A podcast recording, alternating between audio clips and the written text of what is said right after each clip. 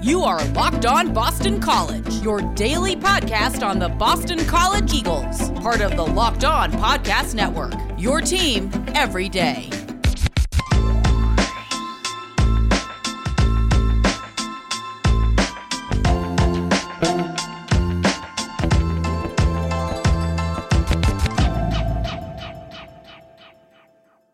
Welcome, welcome. This is Locked On Boston College. I am your host, AJ Black. Today's show is brought to you by Built Bar. Go to builtbar.com and use promo code LOCKED15 and you'll get 15% off your next order. On today's show, we are going to talk about all the events that happened this weekend. It was a busy weekend in Boston College sports. We're going to chat about that. We're also going to look at the NCAA tournament. There's some ways that we can kind of flex this into Boston College sports, so we'll, I'll show you how we're going to do that. And in the final segment, I have an interesting thought. I want to look at some of the things that Jeff Hafley needs to improve on in his second year as head coach. So I'm going to go over some of those factors that he needs to change. And I think you'll want to hear that. So let's jump into the news. Over the weekend, Boston College baseball faced off with number 10 Louisville in a three game series in Louisville in what looked to be a great battle of two ACC teams that have been either projected to be really good this year, like Louisville had, or playing well. Uh, like Boston College has. So Louisville, you know, just some background. They they struggled last week against Georgia Tech. They look, you know, but of course they were the ACC tournament, uh, ACC preseason team of the year. While Boston College has been shocking the world with some great play against teams like Auburn and Duke.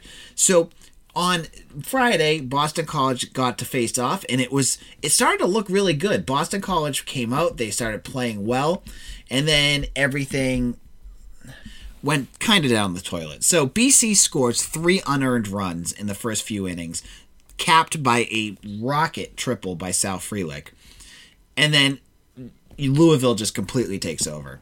You know their starter and reliever pitched nine innings, only let up seven hits and three walks. You're not going to beat, as I said before, the big issue going into this week was going to be hitting. If they cannot, you know, if they fall behind, the pitching's not going to, and the pitching's not doing what it needed to. Mason Pelio, he didn't look as strong as he needed to. You know, he pitched four and a third inning, let up five runs, and BC loses seven to three. So tough first first loss. Then the losing continues. So BC drops second game, and it's going to be, you know, that means the series has been lost they lose 5 nothing. Their bats are quieted again by good pitching by Louisville. And, you know, they Louisville starter Glenn Albanese retires 12 of the first 14 Eagles. BC just can't get anything going. So now they're down two games. The third game, you know, BC goes with their opener, you know, the, the way that they start with their closer, but put them in the opening. Uh, they, they do pretty well. They start off with a three nothing lead. They start, you know, they move it up to four nothing. They continue to battle and battle and battle, and then mistake after mistake happens, and Boston College falls behind seven six, and then Louisville takes the lead eight six, and that's it. it. It was a tough weekend for Boston College. You know, you had a whole bunch of different ways of losing. You know, the first game, I mean, the first two games really. Boston College's batting just did nothing, right? They scored three runs, but none of them were earned. So they scored zero runs in the first two games that were earned runs.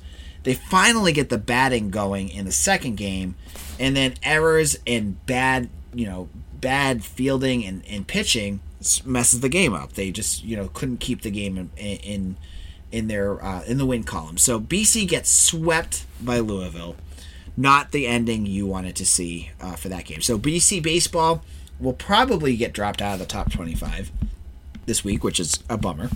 Uh, but they have two midweek games. They play on Tuesday against Merrimack and on Wednesday against Holy Cross. And then next weekend, it goes right back into another tough ACC matchup where they play UNC, who's always a good beat. You know, they're one of the best in the country usually. And they, they just finished off sweeping Clemson, who's not very good. and uh, they're gonna it's gonna be another great matchup. And you want to see BC really kind of get back in the win column. So those two middle week, middle of the week games, you want to you want obviously want to beat those two teams, and then yeah, this is a weekend where they just need to win two games. You know, the, if they can win four out of five, they're going to be back in good shape and really back into the ACC picture. You know, one out of three, they, they cannot get swept again. That's just that's that's the that's the bottom line right here. Is if BC wants to get into playoff picture and and, and stay in the hunt, they have to win some games. So they need to win at least one or two against UNC. So we'll we'll talk more about that as we get closer to that game.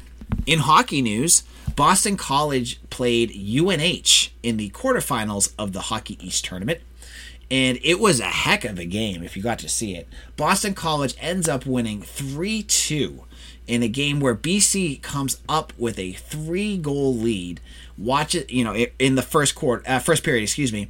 It looks like it's going to be all Boston College. You know, they're they're all over UNH. They're getting penalties. They're getting, you know, Alex Newhook has a goal. They're getting, you know, they're they're playing physical. They're doing everything they need to do, and and they're up three nothing. And then, just like ho- hockey games are so fascinating because in a moment a a game can turn in momentum and everything changes. And that's exactly what happened in the second period, where UNH comes out and scores two goals, like bang bang, and all of a sudden it's a three-two game, and you know the momentum's on the on the Wildcat side, and BC they're flat uh, they're flat on their feet. But as I've said all, all along, Spencer Knight had his game. He had 35 saves. He saved this game for Boston College because UNH just had pressure for two two periods, and that was huge. So BC survives. It's all that matters. You just got to win. It doesn't matter how you win. You you learn. You move on. Next, they don't. They were gonna get the. They get the lowest seeded team. They get UMass Lowell, a team that they beat pretty easily earlier on in the season uh, in two games. UMass Lowell, though, stunned BU in their first round game. So it's going to be an interesting game because I've, I've said all along that Lowell's a team that I always am, uh, you know, wary of. Um, and especially that they just beat BU. Maybe this is going to be the spark that gets uh, the Riverhawks going. So we'll have to keep an eye on that. And I would be remiss to say um, that BC softball had a win this weekend and it was a great game. It was BC shut out UMass 10 0 and Susanna Anderson threw a complete game no hitter. Uh, you know, when I see that, my eyes always light up. So I wanted to congratulate the softball team because I don't usually talk about them, but that's a great win. And Susanna Anderson is one heck of a pitcher. So um, just want to give a shout out to them. Now, in a moment, we're going to talk about the NCAA tournament in Boston College, and i am going to wax poetic for a little bit about why it stinks that BC is again left out of the March Madness tournament. We'll talk about the recent history of BC and how this tournament might have some interesting ramifications for the Eagles coaching search. But before we do, let's chat about betonline.ag. Have you been looking to make wagers on March Madness games? Head on over to betonline.ag. They have all the best lines and easiest way to make those wagers when you want to. Football's over, but college basketball's in full swing. They even cover award shows, TV shows, you name it, they have it. BetOnline has you covered for everything. Head over to the website or use their free mobile device to sign up today and receive your 50% welcome bonus when you use your first deposit using promo code LOCKED ON. Again, use promo code LOCKED ON. They're going to give you 50%. That's extra money in your pocket. Head on over to betonline.ag, your online sportsbook experts. Next, let's chat about Blue Chew. Blue Chew is a unique online service that delivers the same active ingredients as Viagra and Cialis, but in chewable form and at a fraction of the cost. Blue Chew's tablets combat all forms of ED and can help man get extra confidence when it's time to perform. Blue Chew is an online prescription service, so there's no doctor's office visit, no awkward conversation, and no waiting in line at the pharmacy, and it ships right to your door in a discreet package. The process is simple. Sign up at bluechew.com, consult with one of their licensed medical professionals, and once you're approved, you'll receive your prescription within days. The best part, it's all done online. Blue Chew's Sildenafil and Tadalafil tablets are all chewable. They're made in the USA and they prepare and direct ship, uh, ship directly, so it's cheaper than the pharmacy. And we've got a special deal for our listeners. Try Blue Chew free when you use promo code LOCKED ON at checkout. Just pay $5 shipping. That's bluechew.com. Promo code locked on to re- receive your first month free. And we thank Blue Chew for sponsoring this podcast. March Madness is here, and that means bracket challenges. Join our Locked On Listener Bracket Challenge group on ESPN. Submit your March Madness picks, beat your favorite hosts, and if you win, you'll get a guest appearance on Locked On Today, our daily news podcast. The link is to join is in the show notes of this episode. Get your picks in today. Speaking of March Madness, this is AJ Black. Check out our site, bcbulletin.com, where we'll get into March Madness hockey style, of course, and we'll get some stuff in there as well. But I want to I want to wax poetic for a second. I said this earlier about March Madness. Now, at six o'clock, I am on a group chat with all the other Locked On hosts, and at like five fifty-five, it explodes. Like they're all just talking about, um, you know, the Baylor host is freaking out about their pick, and and the Duke host, oh, we can't make it, and every all the different hosts are talking about, you know, oh, this is that, and this, you know, this uh, matchup is great, and this one's not, and I'm sitting over there going, oh, yep, I'm Boston College's host. I have nothing really to add to this because my team is one of the worst in the country, and we've been out of the NCAA tournament for like ten years. I miss this, so I was thinking, I was just, you know I remember when I was a student at Boston College, you know, I again, I always talk about this. I was there during the glory years for both basketball and football. And I remember watching those selection Sunday specials and there was on CBS I believe at the time and waiting for Boston College's name to be drawn. And you see, you know, Jared Dudley and Sean Marshall and Craig Smith jumping up with Al Skinner when they get their name called. And you know whether it was against um, Pacific, I remember, or you University of Wisconsin, uh, Green Bay, I think it was, and all those games, and, and remembering that feeling because as a fan, Selection Sunday can be so much fun when you have a team that is in the hunt. Even if you don't make it, the emotion that goes with that, you know, the feeling that, oh, that stinks. We didn't get it. That still can be it's still like it's just an energetic day for Boston College basketball fans.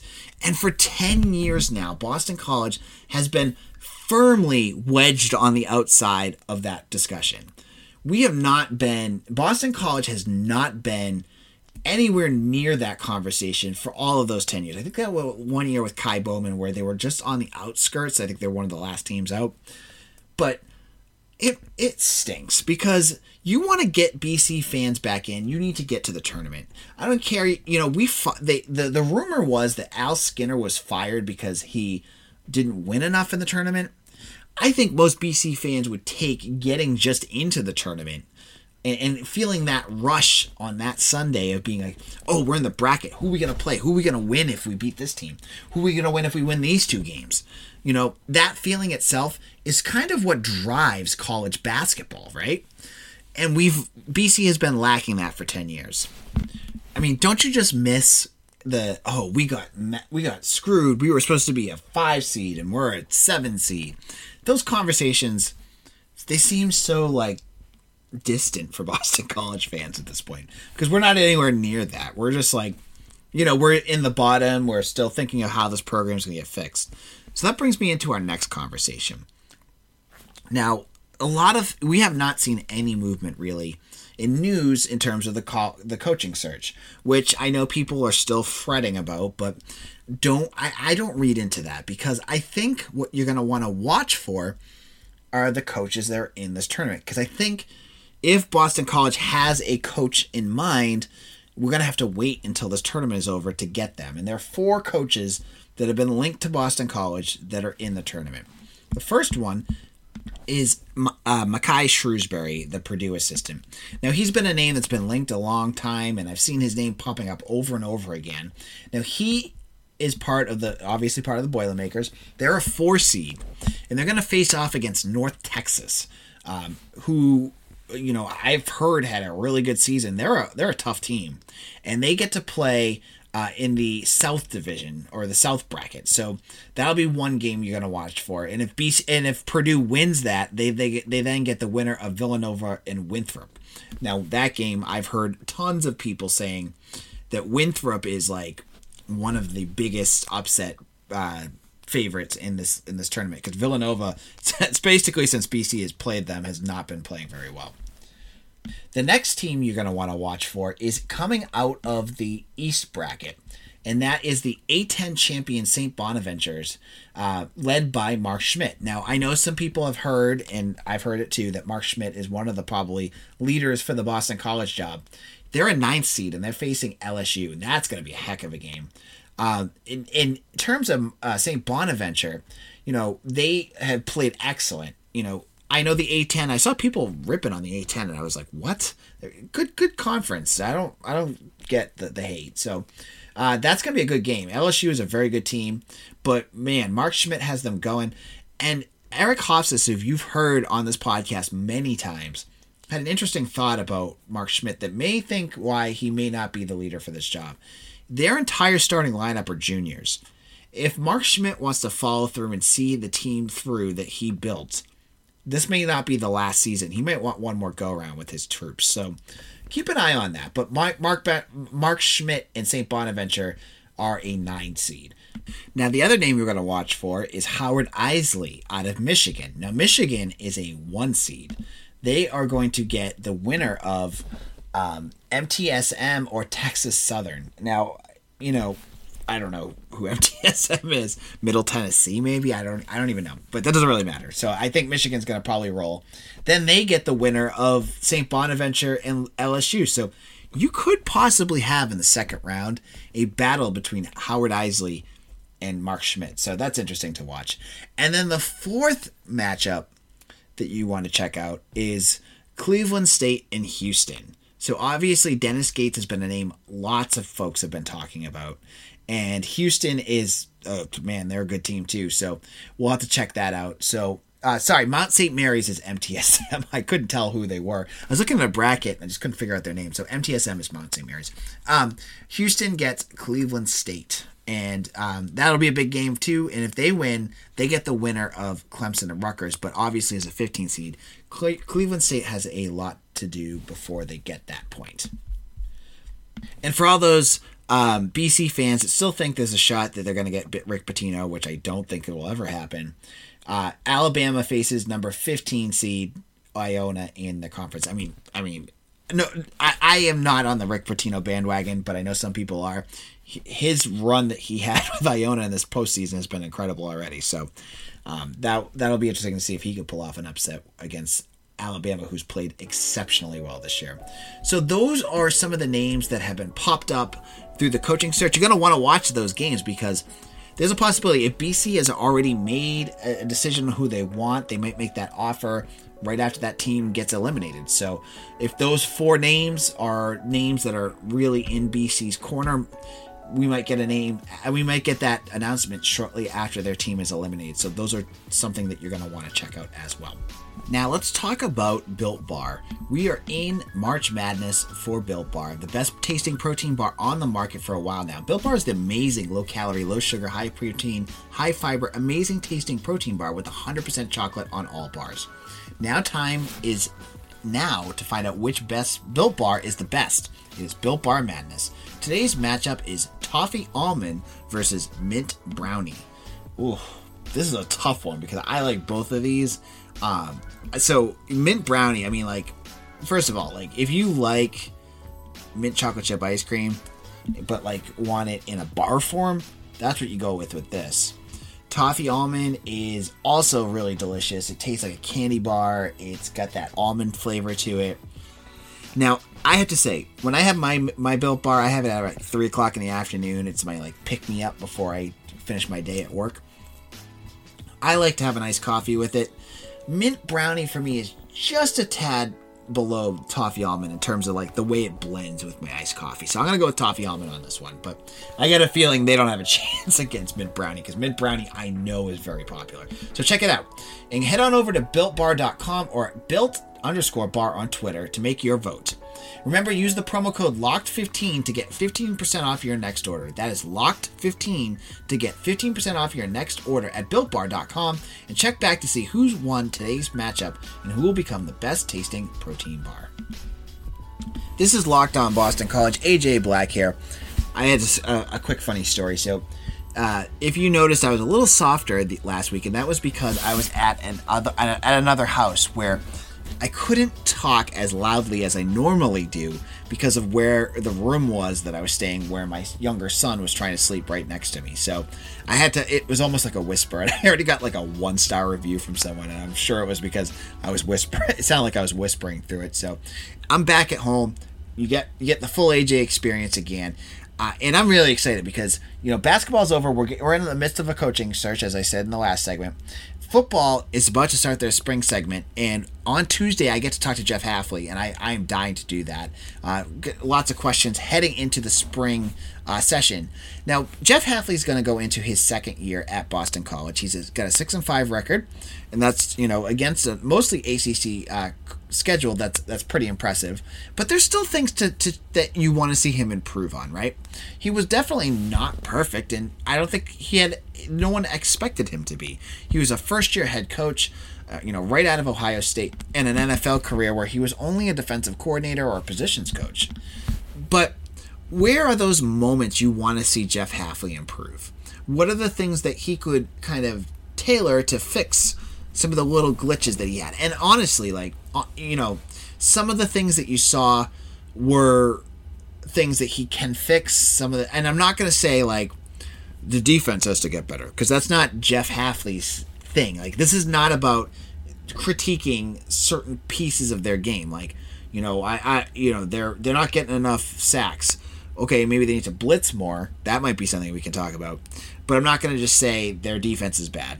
That's not that's not something Jeff Hafley has to improve on. I want to talk about the things that he could improve on as a coach.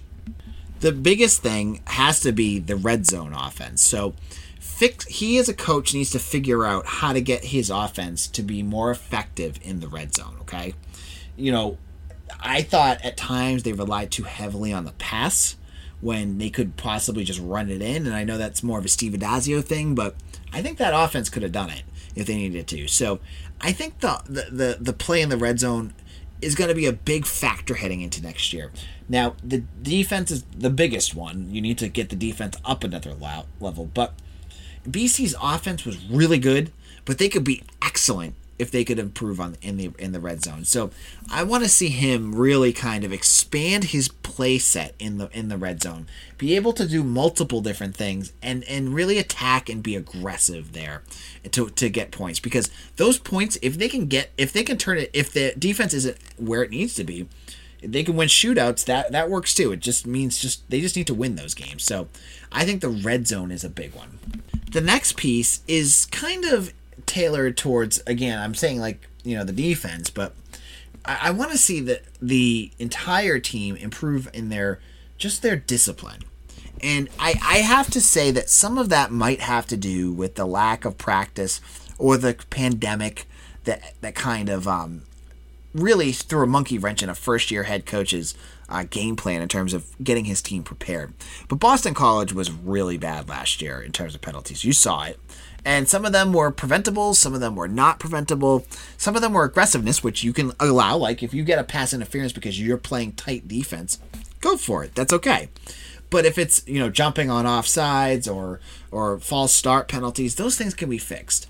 So I think, you know, and this is just just a scheme thing is during these spring practices as they get ready for summer, getting their team more disciplined to make sure those penalties do not bite them in the butt because Boston College is a good team, but they need to prevent penalties that keep teams in games. So I think Jeff Hafley just really working on those techniques and those drills that really instill some um, some discipline that's high, at higher level than they got to last year. And, and I'm not blaming him or the team for that.